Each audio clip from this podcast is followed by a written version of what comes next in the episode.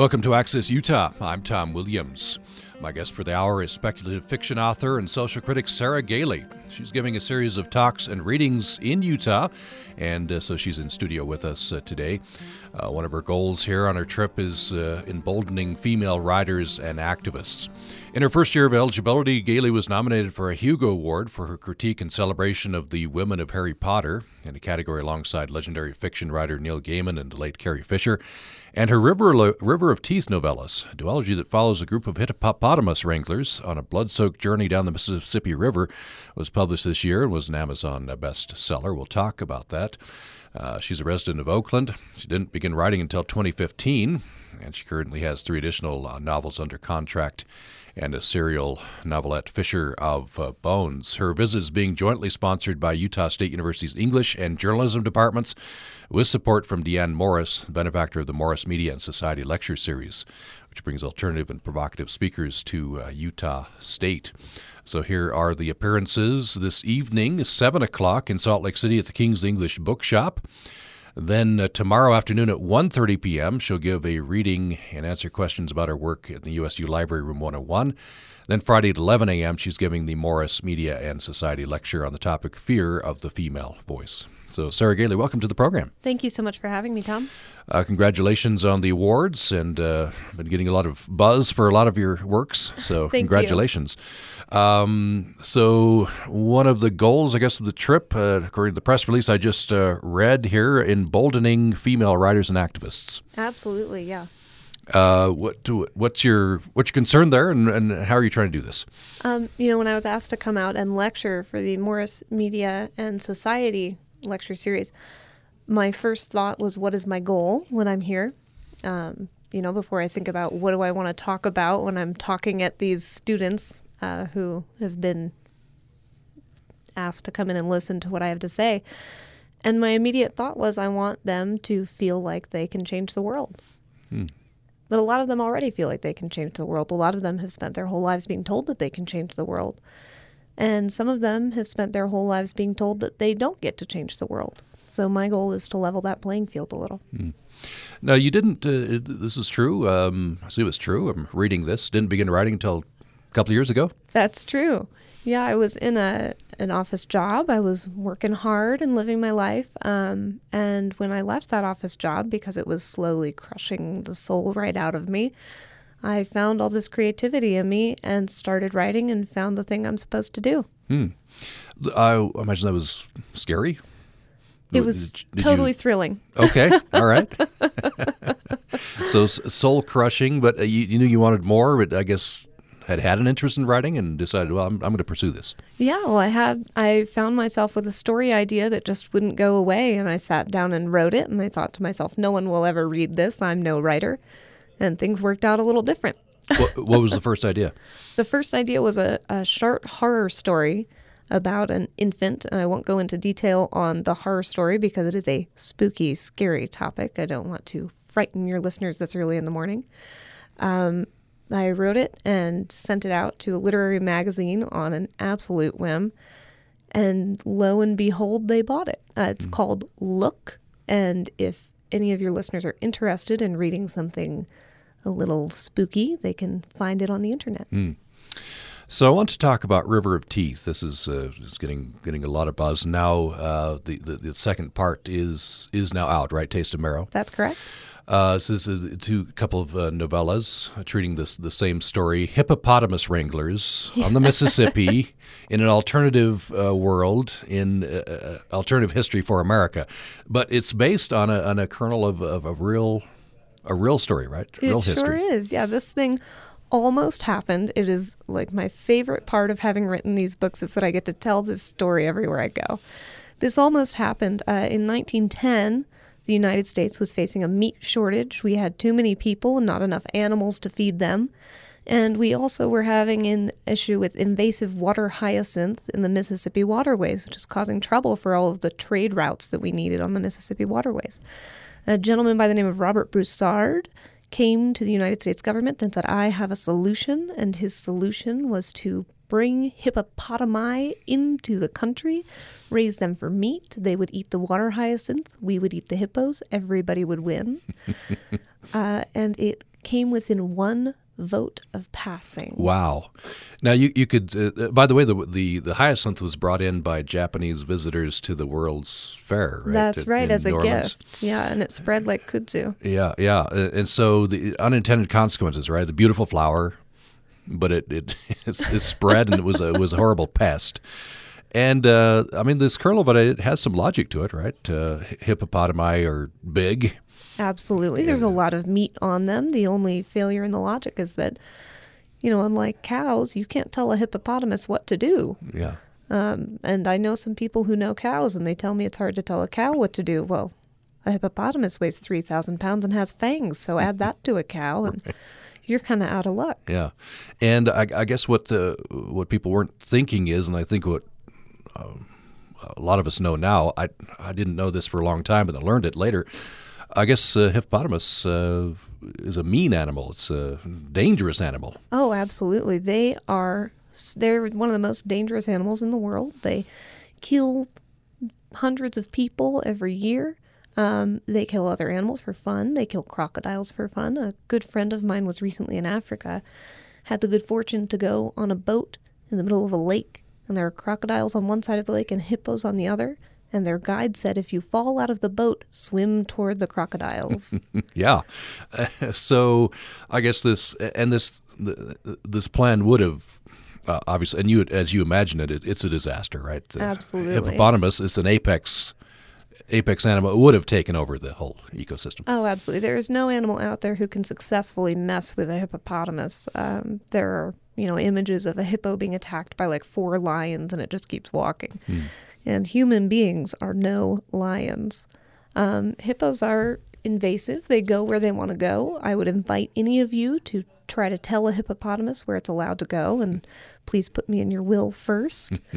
Um, in Central America, actually, there is a uh, species of hippopotamus that lives in the wild because Pablo Escobar brought them into his zoos, and then they got out when the DEA busted up his estates, and now there's a population of several dozen hippopotami that just live in Central America, mm. and they're making more hippos. Mm. That absolutely would have happened in the United States. So th- this is happening in real life because of mm-hmm. Pablo Escobar, the, the, the famous drug lord, right?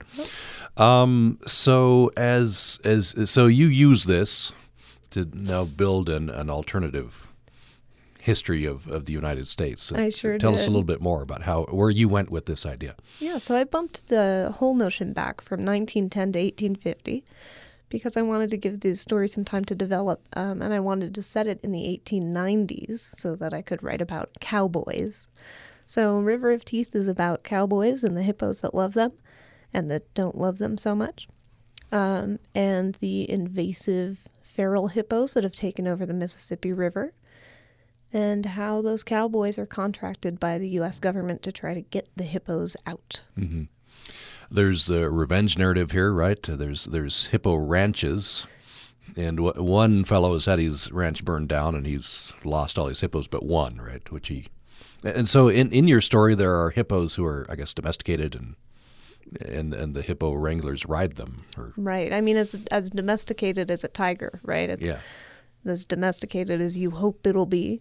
Um, but yeah, this uh, Winslow Houndstooth, the kind of focal character of most of the book, uh, has had his hippo ranch burned down and now has got his one loyal hippo, Ruby, um, and is on the lookout to try and get back to the fella who burned his ranch down. Was was this? I I'm I'm imagining this wasn't hard to sell. Maybe it was.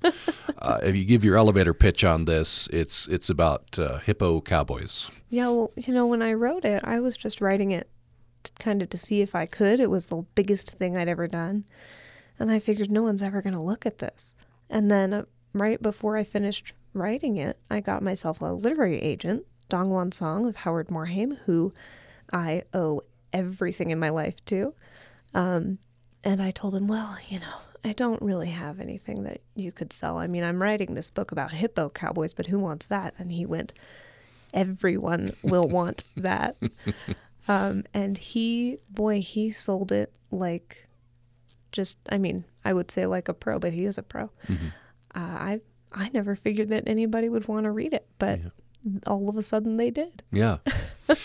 uh, so uh, I want to talk a little bit about alternative history, speculative fiction. This is a real, you know, a, a thriving genre. Absolutely. Um, what was it like jumping into that genre? Had you read uh, pieces in, in that genre before you did this work?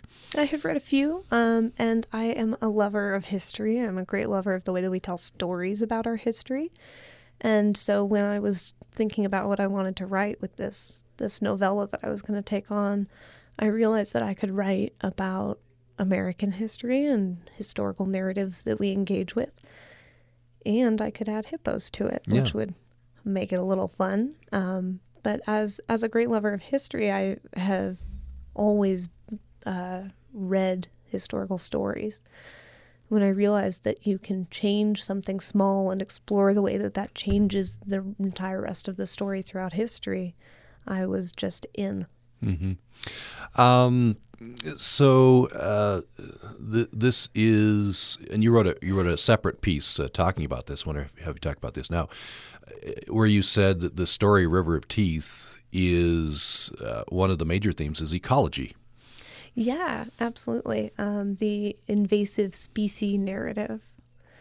Um, in River of Teeth, the invasive species are water hyacinth to begin with, which is something that is real, that's in our real life and our real history, something that accidentally got into the waterway.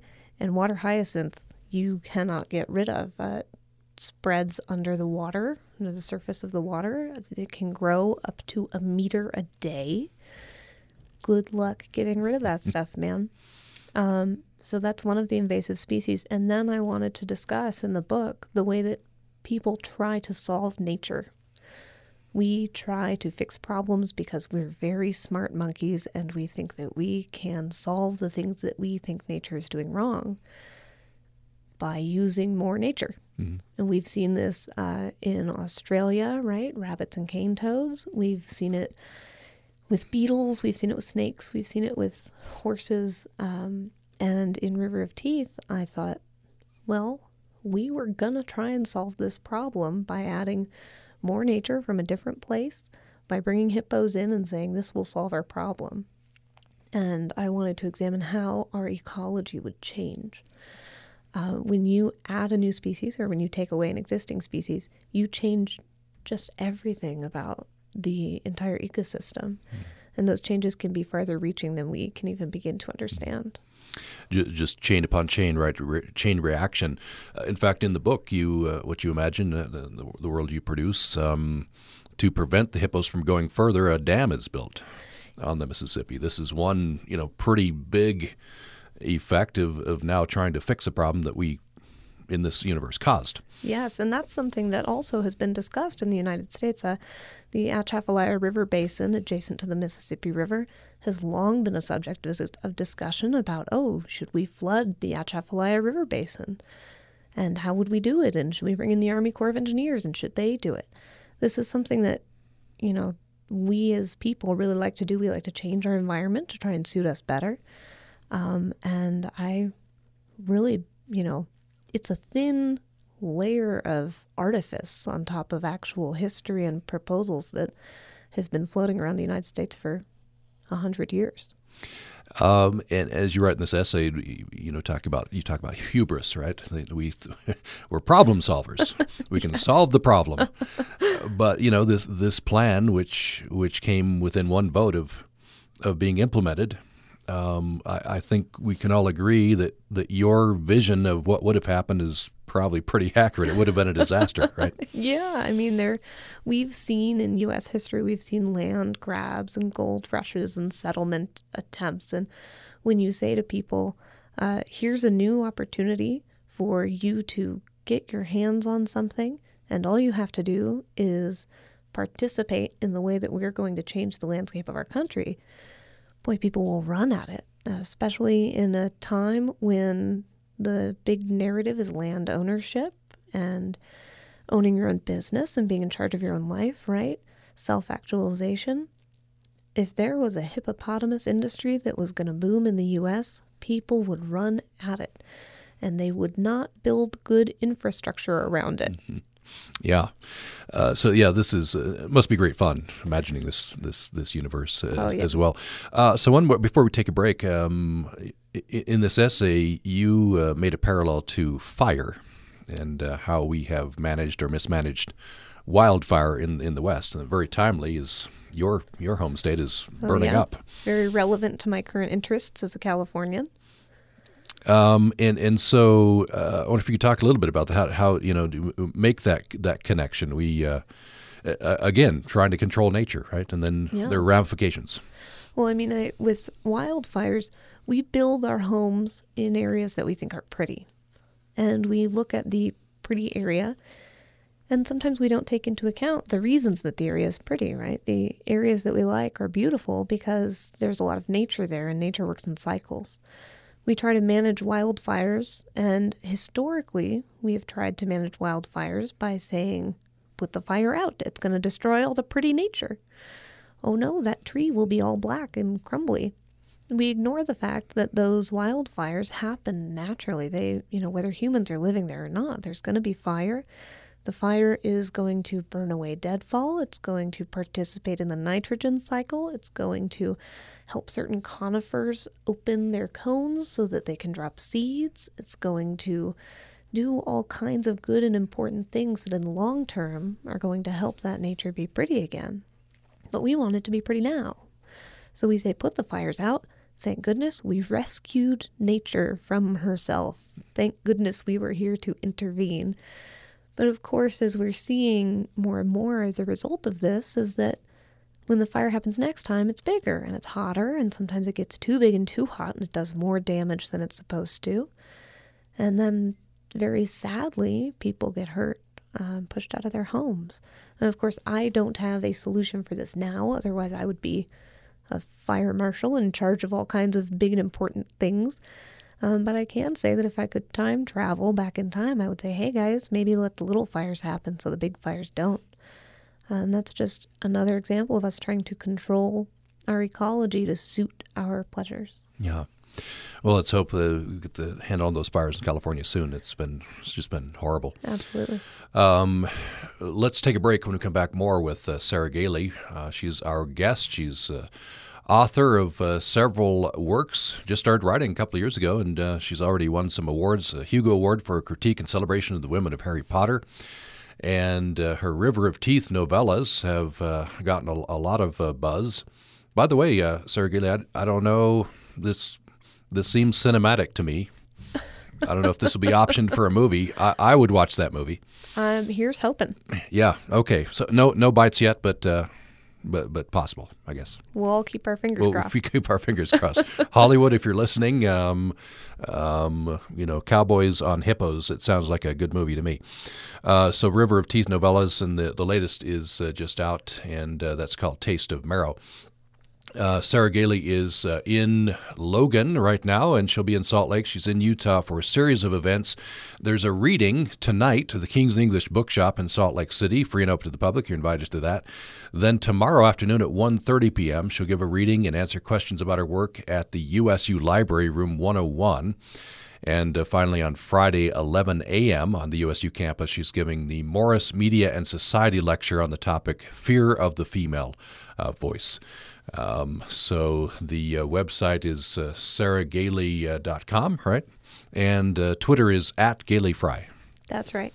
Uh, a lot of interesting uh, stuff there. Uh, when we come back, I want to uh, talk about this very interesting, uh, provocative uh, essay at uh, Tor.com. Uh, the headline is Facing Facts American Identity is Based on Alternate History. The first line is I have never read, nor will I ever write. An alternate history as creative and thoroughly wrought as the one I read in high school. We'll talk about that following this break. Programming on Utah Public Radio is made possible in part by our members and the Cache Valley Visitors Bureau presenting the Cache Valley Foodie Trek, access to the National Forest, and live theater opportunities. More information available online at explorelogan.com. I'm Robin Young. Oh joy, British author Cressida Cowell, best known for her How to Train Your Dragon series, has a new adventure novel. Once there was magic. It was a long, long time ago, in a British Isle so old it did not know it was the British Isles yet, and the magic lived in the dark forest. Next time, here and now. Join us for hour two of Here and Now today at noon. on Utah Public Radio. Programming on Utah Public Radio is made possible in part by our members and the Cache Valley Visitors Bureau, showcasing outdoor access to the National Forest for hiking, fishing, and camping. Information on trails, campsites, and more is available online at explorelogan.com. Thanks for listening to Access Utah. I'm Tom Williams. Pleased to have speculative fiction author and social critic Sarah Gailey with me for the hour. Uh, she's giving a series of talks and readings in Utah in hopes of emboldening female writers and activists. And uh, here are those details. Uh, she'll give a reading tonight at the King's English Bookshop in Salt Lake City. That's uh, free and open to the public, 7 o'clock tonight. Uh, then uh, tomorrow afternoon at 1:30 p.m., Thursday afternoon 1:30 p.m., she'll give a reading, answer questions about her work at USU Library Room 101 on the USU campus. And uh, then Friday at 11 a.m., she's giving uh, the Morris Media and Society lecture on the topic of fear of the female voice. That again is Friday 11 a.m and uh, her visit is being jointly sponsored by the Utah State University's English and Journalism departments with support from Deanne Morris, the benefactor of the Morris Media and Society Lecture Series, which brings alternative and provocative speakers to Utah State. She writes at Tor.com, also BarnesandNoble.com, and other places. Her website is sarahgailey.com, and she tweets at uh, Gailey Fry. Um, so uh, maybe we could uh, start with uh, this Morris uh, Media and Society lecture. Sarah Gailey, the fear of the female voice. So I, I took that when I read that as uh, as kind of um, metaphorical, right? Female yeah. literary voice, maybe. You were telling me during the break you're talking about the actual female voice on the radio. Yes. Um, well, I'm talking about uh, fear of female voices throughout history and historical and contemporary sociological contexts, uh, drawing a direct line between ancient siren myth and contemporary harassment of women in online and broadcasting spaces. Um, it, throughout history, female voices have been considered dangerous and so dangerous that they have been called by uh, various church organizations a mortal threat. Um, and this carries directly through to, you know, in broadcasting and in online spaces and in literature. Uh, female voices are responded to the same way that people will respond to threats. Um, get rid of it, shut it down. My voice right now is, you know, I have a high pitched voice. I pitch it a little low when I'm trying to broadcast. And so sometimes I go into something called glottal fry, also called vocal fry, that kind of gravelly thing that a lot of female broadcast journalists do because we're trying to speak in a low pitched voice. And you'll probably get some complaints about the quality of my voice and how it's annoying. Mm. And that's something that every woman who speaks into a microphone gets feedback on. Mm. Um, and that's uh, that's the literal voice, and that's goes right on back to the idea that women could sing a song that would lure sailors to their deaths. Mm. Uh, so danger, danger there, right? Exactly. Yeah. Danger if females were uh, expressing themselves in a certain way, I guess. Right, or at all. Or, or at um, all. Okay. Uh, my least favorite historic rhetoricist, uh, whose name is suddenly escaping me because I'm trying to remember it, um, wrote in his uh, his treatise on rhetoric in the 1500s uh, that what best becometh a woman is silence, without which no woman has any good gift. Speaking at all is a dangerous thing. Hmm. By the way, parenthetically, I, I want to explore this uh, uh, more in depth. Um, I, I kind of I kind of like vocal fry. I don't know. I, I, I uh, some cases even find it sexy, uh, but uh, I guess there's a whole other topic, right? Yeah, sure. Um, but um, and This American Life, by the way, did a whole episode on vocal fry because I because loved that you know, episode because it is a thing, right? And, and, it's controversial, and and there's a lot of people who don't like it, and and mm-hmm. that's directed a lot at women. Absolutely. Um, I've I've studied vocal production and and you know voice and speech for theater purposes and in that context we're taught that glottal fry is something that happens when you're trying to pitch your voice low without proper breath support from your diaphragm, right? So if you don't know how to use your diaphragm well, which a lot of people don't because why would you? And you're trying to pitch your voice low in order to sound more authoritative, you end up getting a little bit gravelly like this. And I think that there is a an often unconscious response to women attempting to sound authoritative, and that response is often not positive. So when people say, oh, women who speak with glottal or vocal fry are just the worst, I think what they're often unconsciously saying is women who try to sound authoritative need to cut that right out. Mm. Um, Margaret Thatcher famously lowered her voice because of these these issues. Yes, yeah, and she if you listen to recordings of her she gets lower and lower and lower and lower and lower, much lower than I can go. yeah. because she felt like she wouldn't be taken seriously mm-hmm. as was, a political leader. She yeah. was operating very much in a man's world. And the voices, you know, the way that we speak communicates so much about us to the world that we live in. And she needed to sound like she had the authority that she actually factually had. Yeah. Well, taking this, uh, I guess you you will be treating the, the physical voice and also kind of sort of the metaphorical voice. Um, so talking about the the latter, uh, and you mentioned um, it, it's it's been uh, it's been a thing, it's been controversial, but women in certain areas who try to assert themselves are getting uh, just ugly pushback. Oh, absolutely. Um, I will say that every woman who I've ever spoken to who exists on the internet has at some point been told to shut up and go away. Um, I, as a mouthy broad on the internet who expresses an awful lot of opinions, I get told to go away in some truly horrifying ways that are not appropriate for public radio for me to describe. It's it's common and it's ugly, and it's a result of that fear that if women speak, we'll say things that might just change the world. Mm-hmm.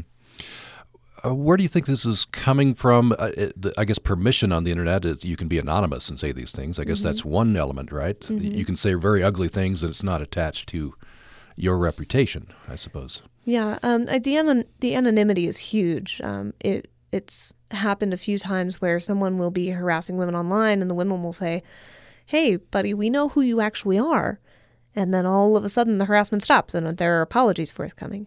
I think that there's also um, you know, in our in our culture at large, men are often told by their teachers growing up, by their parents, by things that they see on television, that they intrinsically know what's right.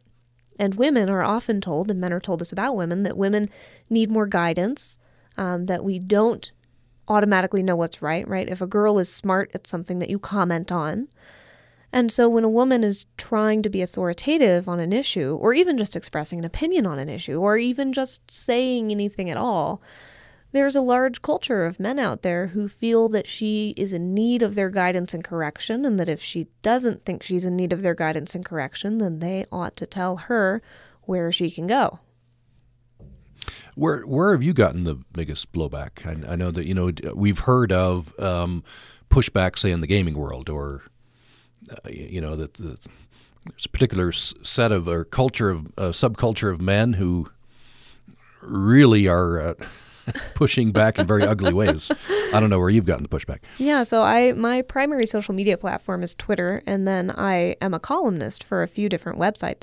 And I get pushback from two primary directions. Um, whenever I speak about politics, of course, you know, I, I get all the ugliest side of far ends of the political spectrum come after me. Um, but also when I do literary analysis of science fiction and fantasy media. Hmm. This is a genre that historically has not been kind to women, that contemporarily is often unkind to women and that has been difficult for women to break into, right? So there are a lot of men who have been interested in science fiction and fantasy for a long time and are used to it being a place where their ideas are the only ideas that are discussed. And then I barge in and I start saying, hey, now, wait a minute.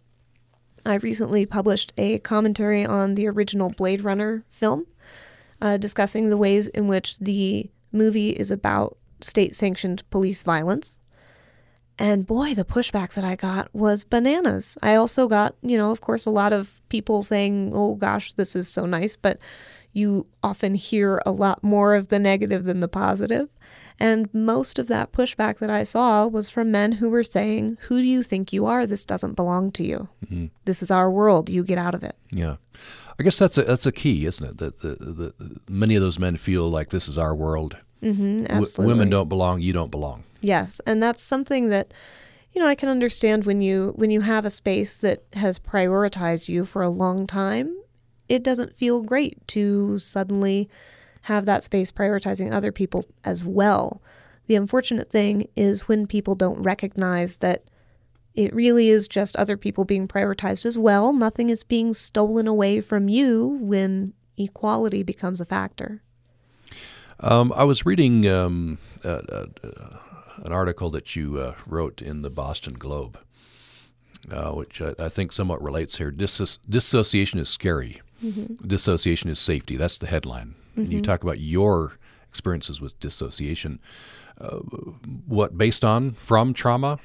Yeah, yeah. I have a severe post-traumatic stress disorder. Um, and you in in that article you you quote some things that you've some some things on the internet that I assume men have have said to you. Yes. Um, which which are which are just you know ugly and oh, hor- absolutely. horrible. Yeah, threats of uh, physical and sexual violence are extremely common in these situations. Um, I cannot possibly begin to count the number of times that I've gotten a message from some anonymous guy who doesn't like what I'm talking about, and what he says is, I'm going to come to your house and do these terrible things to you. And when you're someone who has a history of violent trauma and who has mental illness as a result of that violent trauma, reading those threats can cause serious mental impact. Yeah, yeah, that's it's uh, it's just very ugly. Um, tell me a little bit about this uh, dissociation. Uh, you know, for people who have not experienced it, it does sound uh, scary. You you start out the article talking about exercises your therapist is having having you do um, focusing on objects. I guess trying not to dissociate your your mind from your body, right? Right. So dissociation is, um, and this, you know, I'm not a a mental health professional, so I'm. This is just my understanding of it based on my experience. Uh, dissociation is something that your psyche does to protect you. So um, when a traumatic incident happens, right? Let's say that uh, you know aliens land in your living room and they start shooting ray guns at you. You have to be able to shut off the part of your brain that is going, ah, oh my gosh, aliens, and run away and maybe grab the dog before you leave the house and make sure that you're wearing shoes. And so your brain helps you do all those things by shutting off that emotional response and making sure that you can do the things you need to do. The problem is is that you've got to have that emotional response sometimes, which is where post-traumatic issues can crop up, right? Dissociation when there's not a traumatic event happening occurs when your brain thinks that there's a traumatic event happening. So someone says to you a year later, "Hey, I'm going to come into your living room like an alien and shoot you with a ray gun." And your brain goes, "Oh boy, this is happening again." I'd better make sure that we can do what we need to do, and puts you into that fight or flight response. The dissociation part is the result of the you that you are, right? You, Tom, being distant from what's happening around you. And this is your brain's attempt to protect you so that you can function and do what you need to do. But unfortunately, it's not always helpful. Mm. Uh, my particular article uh, takes place in the middle of a workday when I was sitting at my desk and got a little buzz on my phone and looked down at my phone and had like four or five messages anonymously from someone who was saying that they were going to come and find me and do horrible things to me. And my brain went, Someone's going to come find you, do horrible things to you. You better run away. But of course, I've got to stay at work. And so dissociation comes into play, where you've got two different things at war with each other, and your psyche is trying to accommodate both. Hmm.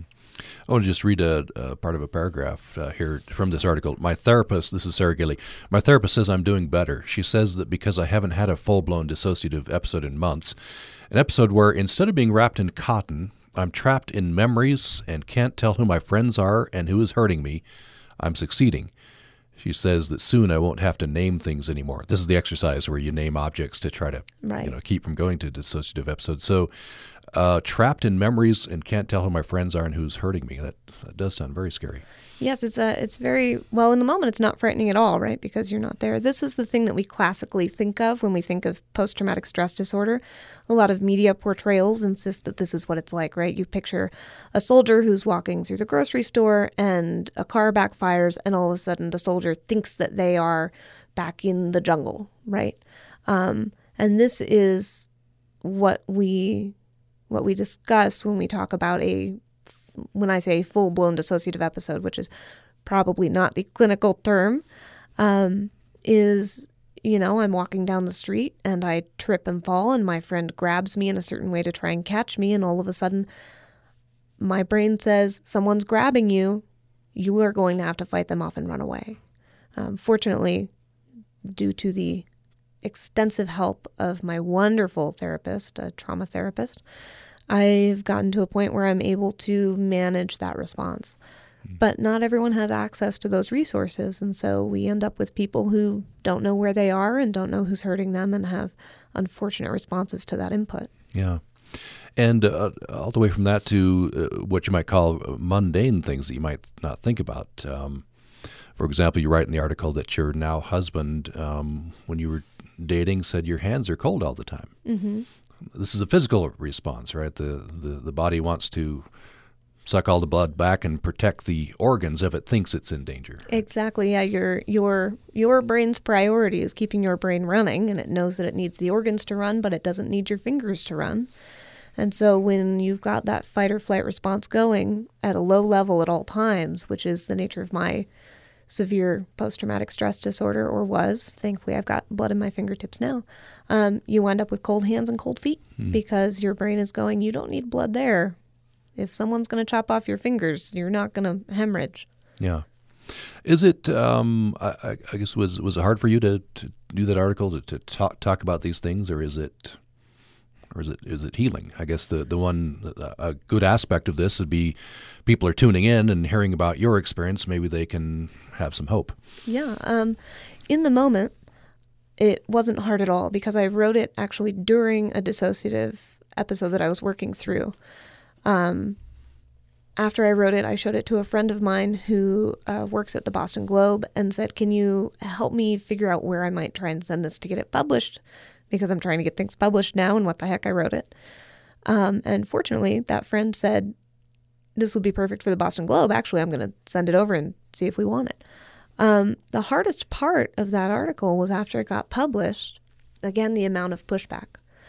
There is a lot of, uh, a lot of people have a lot of opinions about women speaking about mental illness, especially as the result of trauma.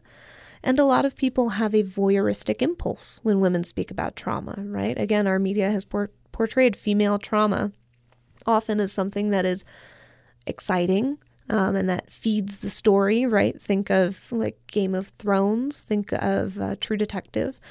Female trauma drives a narrative and is an interesting part of the story. And so I got a lot of people contacting me angry that I didn't talk about what happened to cause the trauma, which, of course, uh, discussing explicit trauma is something that is triggering and re traumatizing for people who have post traumatic stress disorder. So that was definitely the hardest part. But I am very glad that I published it because I've also heard from people who have said, Holy cow, I have this going on too. Should I see a therapist for help?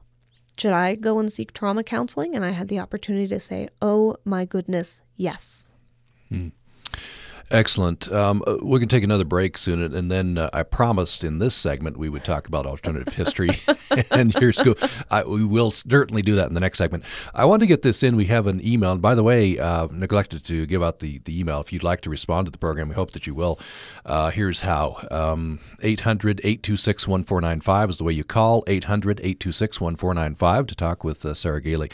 And you could email us to upraccess at gmail.com, upraccess at gmail.com. We've got uh, Sarah Gailey with us for another about 15 minutes. This is Steve. He's uh, emailed in. Uh, he says, I'm just tuning in, and maybe you've already discussed this. By happenstance, I learned last night that cowboys on camels was a real thing in the Old West. True story. According to the source I stumbled on, before the Civil War, U.S. government procured a large number of camels from Cairo, hoping that they would be better suited than horses as pack animals and riding animals in the dry conditions of the Southwest.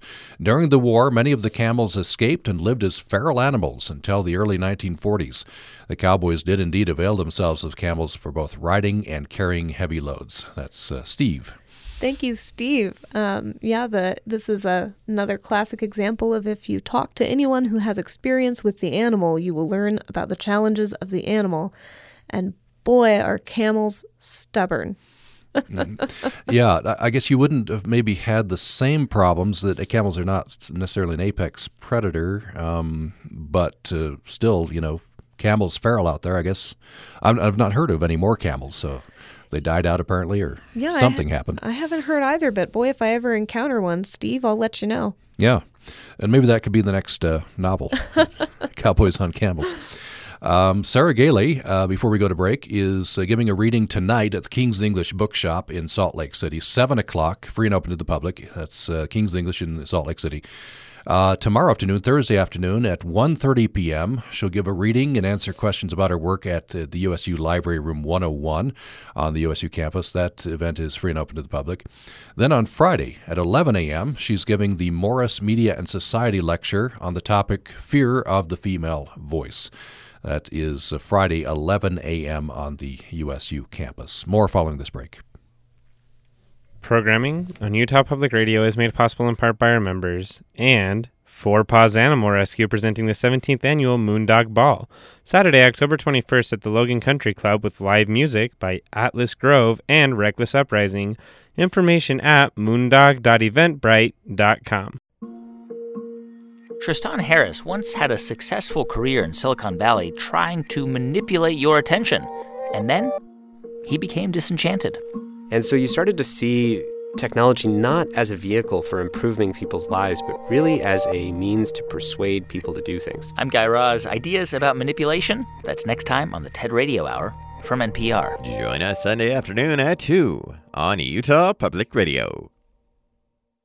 Programming on Utah Public Radio is made possible in part by our members and Utah Humanities, empowering Utahns to improve their communities through active engagement. Online at utahhumanities.org.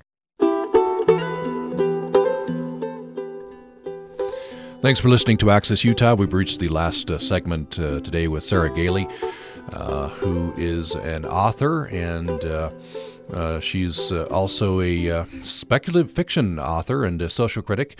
She's giving a series of talks and readings in Utah over the next these few days, and um, in hopes of emboldening female writers and activists. And uh, here are those events. Tonight at the King's English Bookshop in Salt Lake City, 7 p.m. She'll be giving a reading that's free and open to the public. On Thursday afternoon on the USU campus, uh, 1.30 p.m., she'll give a reading and answer questions about her work. That's at USU Library Room 101. Then on Friday, 11 a.m., she's giving the Morris Media and Society lecture on the topic Fear of the Female Voice. That's free and open to the public as well. Uh, Friday at uh, 11 uh, a.m. Um, and uh, that's, I believe, also at the library.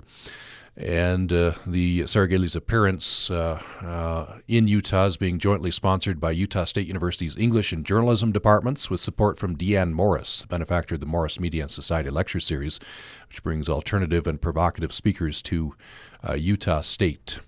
Uh, so I promised for the last segment, uh, and so we'll get it in here since we didn't get to it last segment. Um, here is the first sentence of a recent uh, provocative essay in uh, Tor.com by Sarah Gailey. She says, I've never read, nor will I ever write, an alternate, alternate history as creative and thoroughly wrought as the one I read in high school. So, what are you talking about here? So, in this essay, I'm discussing uh, the ways in which our American historical identity is based on an elaborate fiction. Um, the elaborate fiction is that everything is and has always been just fine for everyone. And this is something that was pervasive in my American history education and in the American history education of many of your listeners, I'm sure.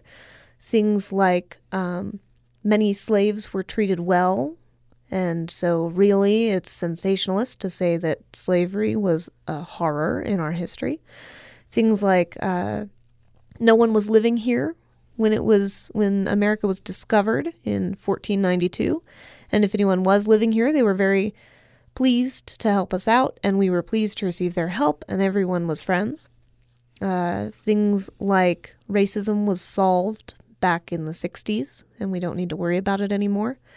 These are the stories that we tell with our history education, oftentimes, and I think it leads to some contemporary uh, friction, to say the least. And it's, as you say in the piece, it's tied up in our identity, the way we view ourselves. Yes, um, we see ourselves as exceptional. We see the American way as the right way.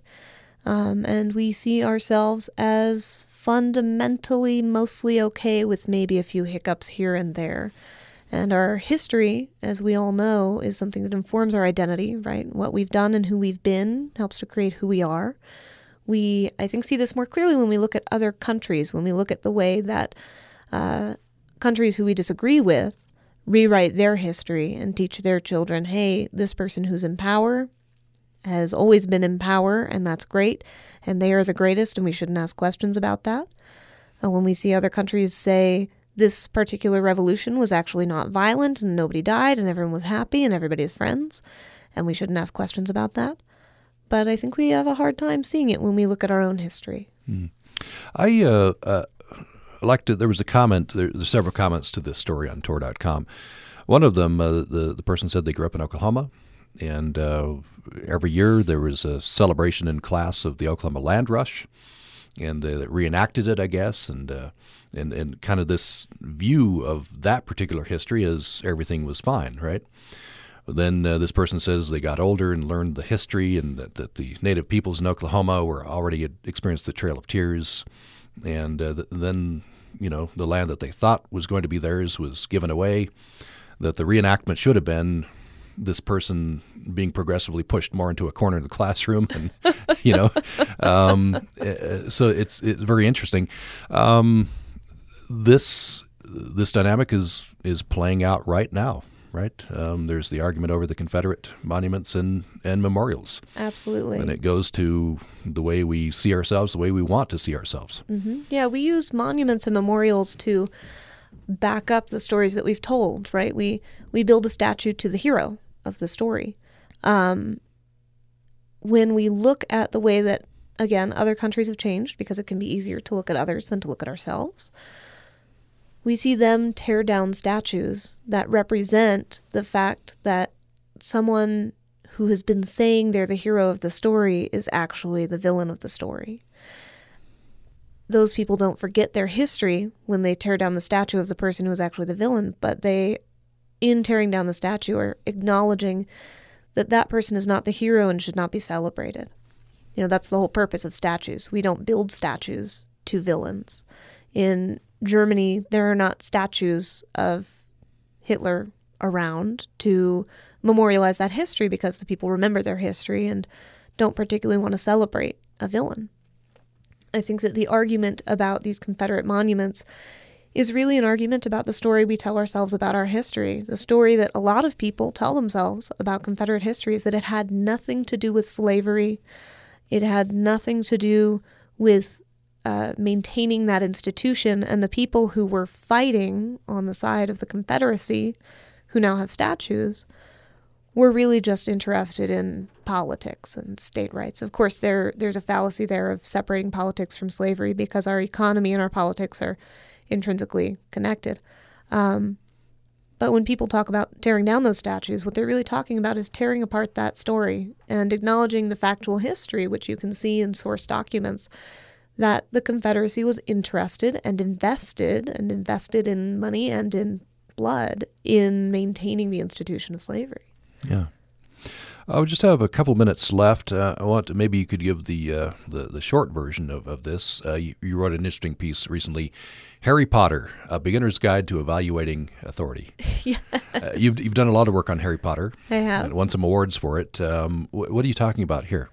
Uh, in this piece, which is uh, published on BarnesandNoble.com, I believe, I'm yes. discussing the ways in which parents and really anyone can use the Harry Potter books as a guide for learning how to evaluate the legitimacy of authority, right? So, something that we learn when we are adults that we often don't learn when we're children is that not everyone who is in power is to be trusted.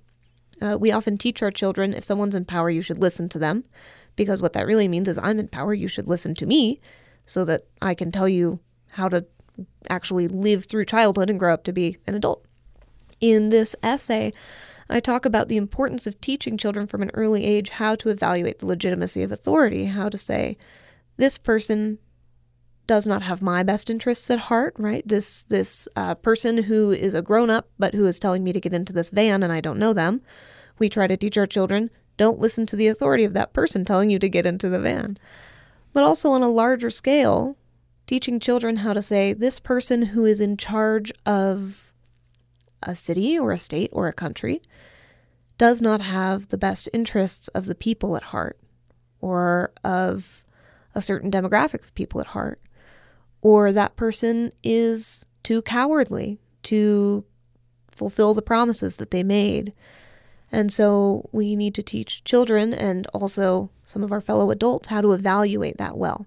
This essay is about how to use the authority figures in Harry Potter as kind of a guidebook because J.K. Rowling does a great job in those books of presenting us with authority figures who are legitimate, authority figures who are illegitimate, and authority figures who are questionable and who we should continue trying to evaluate constantly.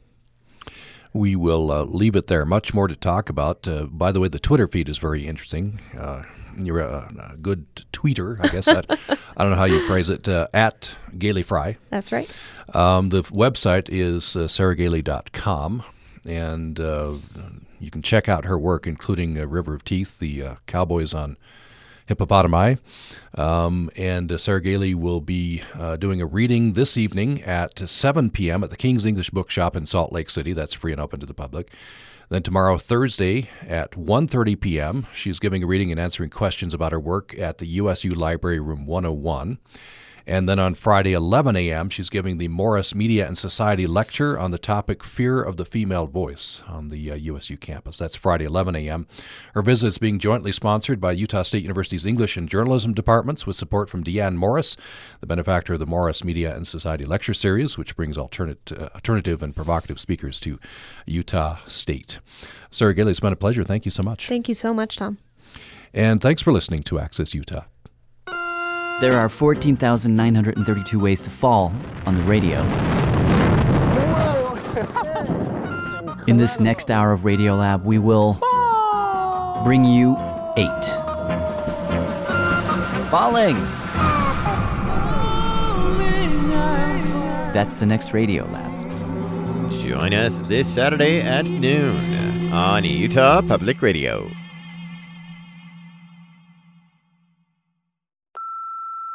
Hey, this is Chris from Knoxville. Um, just wanted to call, leave a voicemail, and uh, let you know how much I appreciate Bullseye. It's a show that really gets to the heart of things quickly. I'm Jesse Thorn. This week, I'm talking with actress Amy Ryan and writer Shea Serrano on the next Bullseye from MaximumFun.org and NPR. Join us Saturday afternoon at 1 on Utah Public Radio.